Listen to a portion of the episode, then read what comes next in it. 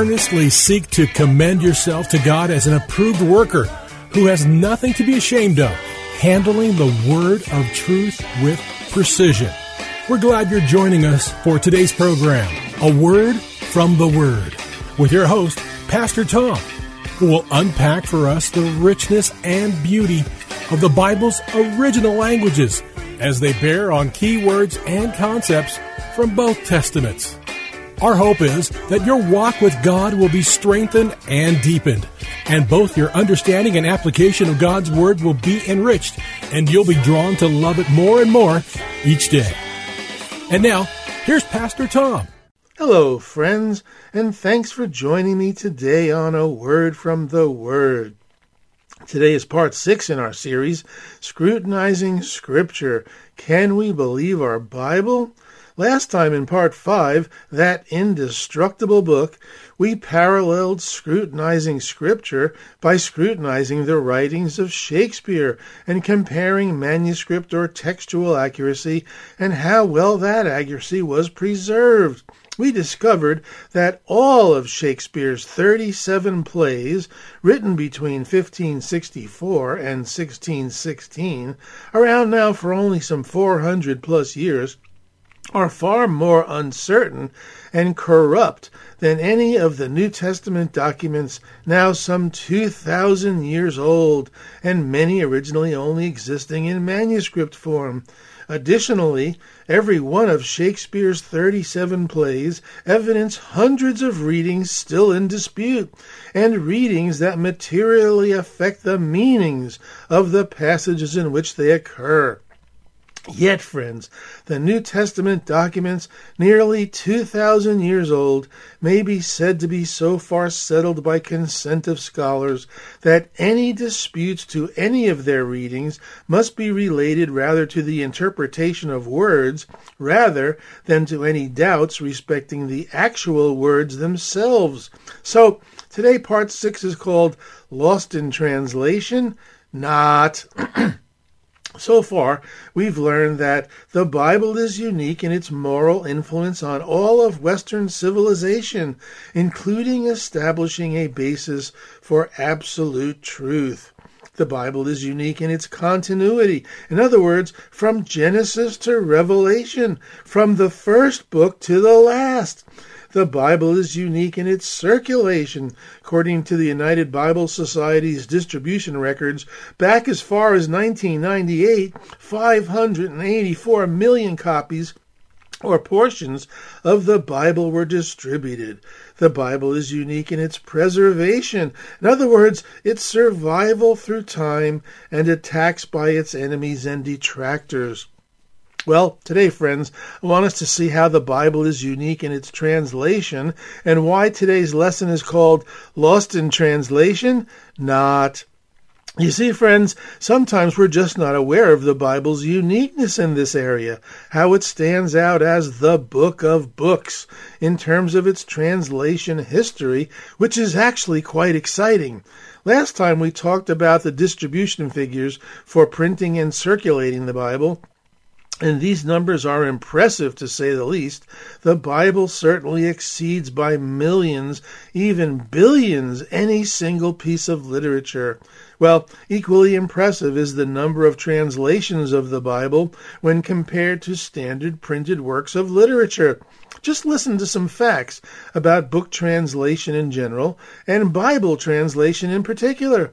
Having been involved in the mainstream corporate advertising and publishing industry for over 20 years, I find this particularly interesting. First, most books are never translated into another language. Second, among those that are, most are published in just two or three languages. And third, few books see translations in the teens, that is, 13 or more translations. Yet, friends, the Bible's statistics in this area are positively staggering. The Bible, or portions of it, have now been translated into more than 2,200 languages, according to information supplied by the United Bible Societies. And this is several years ago, which means the number is actually higher now. And interestingly enough, friends, 2,200 languages represents only about one third of the world's 6,500 known languages, which represent the primary vehicle for communication for well over 90% of the world's population. Worldwide, no other book in history has been translated retranslated, and paraphrased more than the Bible. In fact, the Bible was one of the first major books to be translated. Around 250 BC, the Hebrew Scriptures, our Old Testament, were translated into Greek, known as the Septuagint. This translation was undertaken for the benefit of the Greek speaking Jews living in Alexandria, the northern tip of Egypt near the Nile River. These Jews had been culturally Hellenized and had learned and been influenced by Greek culture and language over time, so that their Hebrew had dropped off a bit. Additionally, both Old and New Testaments of the Bible have been rendered in languages that are without a written alphabet.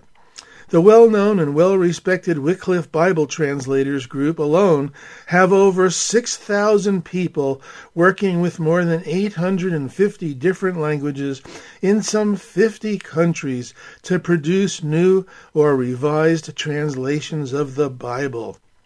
And of these 850 languages, over 450 are being translated for the first time.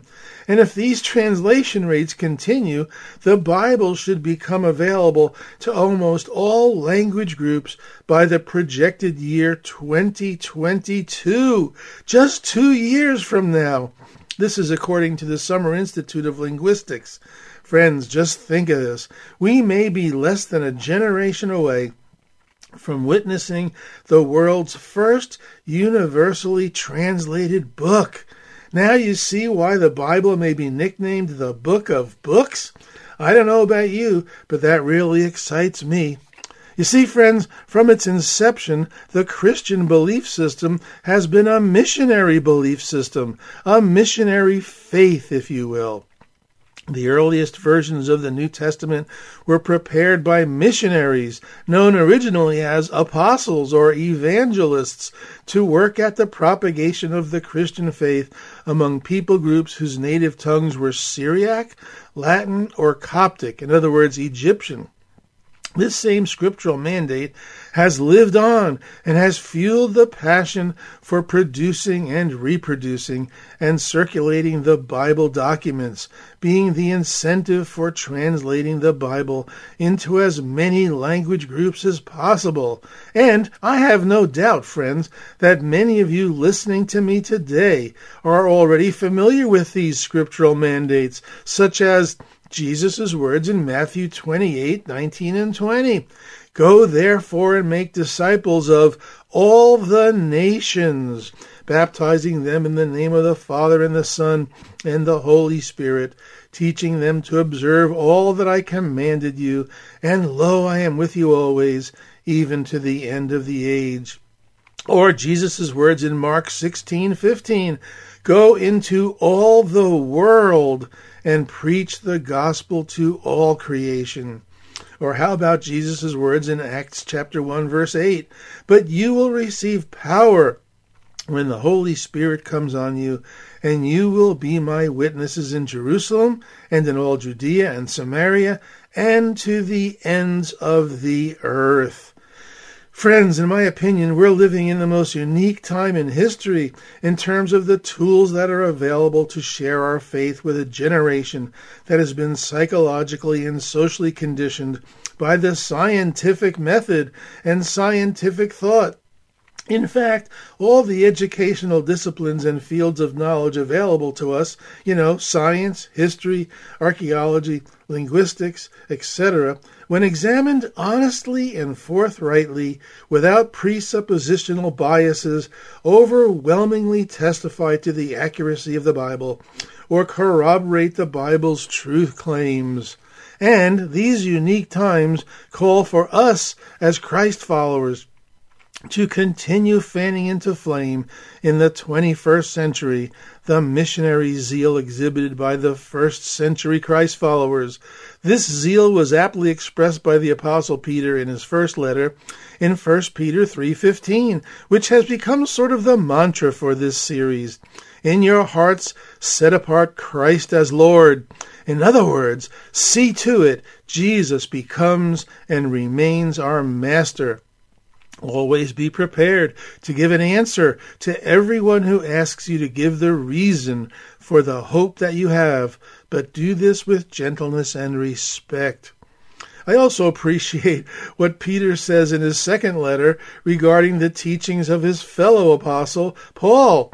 In 2 Peter 3 14 through 17, Peter says, So then, dear friends, since you are looking forward to the new heavens and the new earth, make every effort to be found spotless, blameless, and at peace with Him. In other words, Christ. Bear in mind that our Lord's patience means salvation, just as our dear brother Paul also wrote you with the wisdom that God gave him. He writes the same way in all his letters, speaking in them of these matters. His letters contain some things that are hard to understand, which ignorant and unstable people distort, as they do the other scriptures, to their own destruction. Therefore, since you already know this, be on your guard so that you may not be carried away by the error of lawless people. This made me think back to a true story about a clergyman who was seated in a dining car on a train traveling along the Hudson River in the New York area. Sitting opposite him was an atheist who, upon noticing his clerical collar, began a conversation.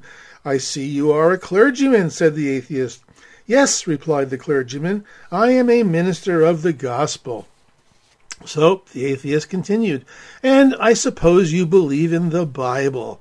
Well, the clergyman, conservative and orthodox in his theological understanding, responded, Sir, I certainly do believe the Bible to be the Word of God. The atheist then remarked, But, sir, aren't there things in the Bible you can't explain or understand? Yes, there are places in the Bible too hard for me to understand, the minister humbly replied with an air of triumph, as though the atheist had cornered the preacher, he then proceeded with this question Well, what do you do then? Unruffled, the minister went on eating his dinner, which just happened to be Hudson shad, a tasty fish, but noted for its bony structure. Looking up, he said, Sir, I do the same thing when eating this shad. When I come to the bones, I put them to the side of my plate and go on enjoying my meal. I leave the bones for some fool to choke on. Mark Twain once said, It's not those parts of the Bible I can't understand that bother me, it's the parts I do understand. An unbeliever once opened up and confessed to his friend, There is one thing that mars all the pleasures of my life. Really? his friend replied. What is that? He answered, I am afraid the Bible might be true. If I could know for certain that death is an eternal sleep, I would be happy. My joy would be complete. But here is the thorn that stings me, the sword that pierces my very soul. If the Bible is true, I am lost forever. Friends, I remember when I was working in the corporate world in New York City, and my supervisor once commented that he thought the Bible was a mere compilation of the writings of some prophets. And by that comment, I knew he meant myths, you know, non historical or embellished stories relegated to the dusty past with no relevance to life lived in the here and now. But as we're all hopefully seeing through this series, it's all about developing a greater appreciation for and understanding of this book of books, this book whose words on its pages are literally breathed out by the one true God of the universe. What we're able to hold in our hands, friends, is the most unique collection of writings in existence. Now, friends, I'd like to unpack a brief portion of Scripture found in Peter's second letter, which has been unfortunately poorly interpreted and therefore has led to erroneous understanding of a related subject in the Bible. This is something that has not been lost in translation, but sadly lost in faulty reading and subsequently resulting in drawing a faulty conclusion. Friends, as the book of books, the Bible deserves our careful attention to respecting the way it presents material for us to grasp. There is much contextual material to aid us in this process. And shame on us if we do not take the time to utilize it in the interpretive process. So our text is 2 Peter 3 3 through 13. First of all, you must understand that in the last days scoffers will come, scoffing and following their own evil desires. They will say, Where is the promise he, of his coming? Ever since our fathers died, everything goes on as it has since the beginning of creation. But they deliberately forget that long ago, by God's word, the heavens existed and the earth was formed out of water and by water. By these waters also the world of that time was deluged and destroyed. By the same word the present heavens and earth are reserved for fire, being kept for the day of judgment and destruction of ungodly people. But do not forget this one thing, dear friends. With the Lord a day is like a thousand years, and a thousand years are like a day. The Lord is not slow in keeping his promise, as some understand slowness. He is patient with you, not wanting anyone to perish, but every one to come to repentance. But the day of the Lord will come like a thief. The heavens will disappear like a roar. The elements will be destroyed by fire. And the earth and everything in it will be laid bare or burned up. Since everything will be destroyed in this way, what kind of people ought you to be? You ought to live holy and godly lives as you look forward to the day of God and speed its coming. That day will bring about the destruction of the heavens by fire, and the elements will melt in the heat. But in keeping with his promise, we are looking forward to a new heaven and a new earth, the home of righteousness. Now, friends, I can just hear you saying, You see, I told you, the Bible says that with the Lord a day is like a thousand years, and a thousand years is just like a day. And I can also just hear you reasoning to run to the defense but this allows for us to interpret the creation days of Genesis as if they were thousands of years instead of normal solar days. This, of course, would be an attempt to satisfy or placate the arguments of our evolutionary science friends. But what we must realize here is that the Apostle Peter, known as the Apostle of Comfort and the Apostle of Encouragement, here becomes the Apostle of Warning and Admonition. His goal here is to warn Christ followers about false notions of the second coming of Christ and the future judgment. So the context of his words here become the consummation of the world order and not the creation of the world. Peter is unveiling for us God's end time program, particularly in relation to the coming judgment. And, by the way, Peter is actually making a connection back to Psalm 90, verse 4, and not the Genesis account of creation. And the context of Psalm 90, verse 4 tells us, You turn men back to dust, saying, Return to dust, O sons of men. For a thousand years in your sight are like a day that has just gone by, or like a watch of the night. You sweep men away in the sleep of death. They are like the new grass of the morning, though in the morning it springs up new, by evening it is dry and withered. So, Peter's words in 2 Peter, linked to Psalm 90, verse 4, help us to understand the difference between our view of time and God's view of time, particularly as it relates to his plan and program of salvation and future judgment. You see, friends, God stands above and outside time. We are creatures of time. But when we view time in light of eternity, a thousand years seems puny insignificant, like a day. My take on this is that Peter's point here is that although it seems like a thousand years to the scoffers, and they question whether God is really going to fulfill his plan and promises, God will eventually do just that fulfill his promises. After all, friends, God is not slack or slow in keeping his promises. Right now, God is exercising his patience so that more people may repent and come to a knowledge of his salvation and be saved. And by the way, I believe that tucked in here in Peter's opening verses, the scoffers will say, Where is this coming he promised? Ever since our fathers died, everything goes on as it has since the beginning of creation.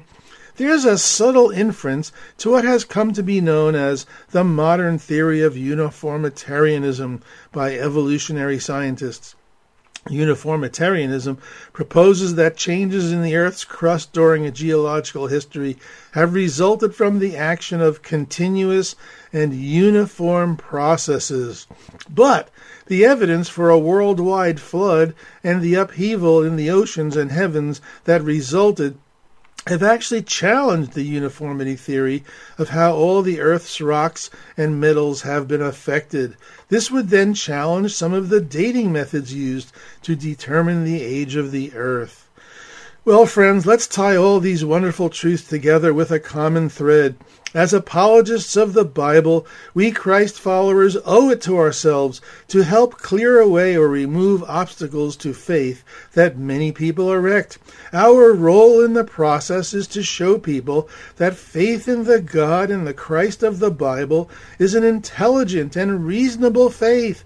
It's not what we've often been accused of having, mere wishful thinking or factless based faith.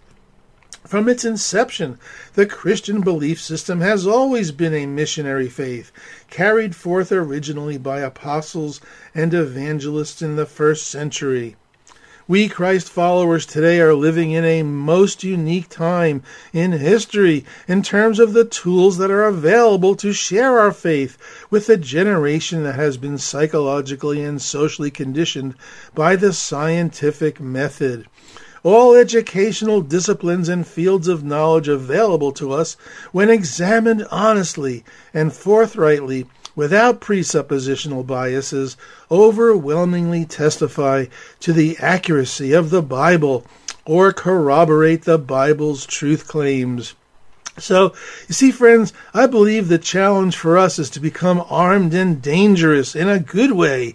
We should be motivated and excited to not only learn the Bible well, its contents, but learn as much as we can about the Bible's composition. And by that I mean how our Bible came into existence, how our Bible came to be the book of books.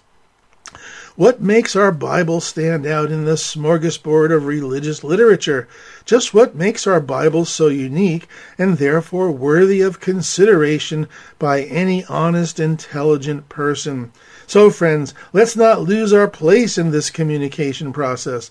Let's truly be ready to give an answer, a well reasoned defense, so that we can clear away the obstacles to faith that common people erect. Remember, the Bible is unique in its ability to stand up to its critics. There's no book in all of literature like the Bible. People have tried every conceivable method to destroy it, stamp it out of history altogether. The Babylonians tried and failed. The king Antiochus Epiphanes tried to destroy the Jewish religion and its sacred writings, but failed. The Roman Emperor Diocletian's edicts attempted to stamp out converts to Christ and their Bibles, but he failed to destroy the eternal Word of God. Each attempt to ban it, burn it, destroy it, or tear it to pieces has and will continue to fail. A person looking for truth should certainly consider a book that has these qualifications behind it. Amen. Amen. Well, friends, I can see we're nearing the end of today's program. Today's broadcast will close out with an email where you may write me. I'd love to hear your feedback on today's or any other program in this series. Remember, friends, the podcasts of A Word from the Word are freely accessible at faithtalk1360.com. Just search under local program podcasts. You can also access the podcasts at Spotify and Apple And please feel free to share these podcasts with family and friends or with people who need to learn these truths and facts about God's Word, the Bible, truly the book of books. And if a word from the Word has blessed you or illuminated something about God's Word to you, please also consider becoming a support team member. Just ask me for the details. It's listeners like you that help keep this program on the air. Well, thanks for listening today, friends, and remember, Jesus loves you. I'm Pastor Tom with a word from the Word. Friends, if you would like to let Pastor Tom know what this program has meant to you, email him at a word from the word at minister.com. That's a word from the word at minister.com.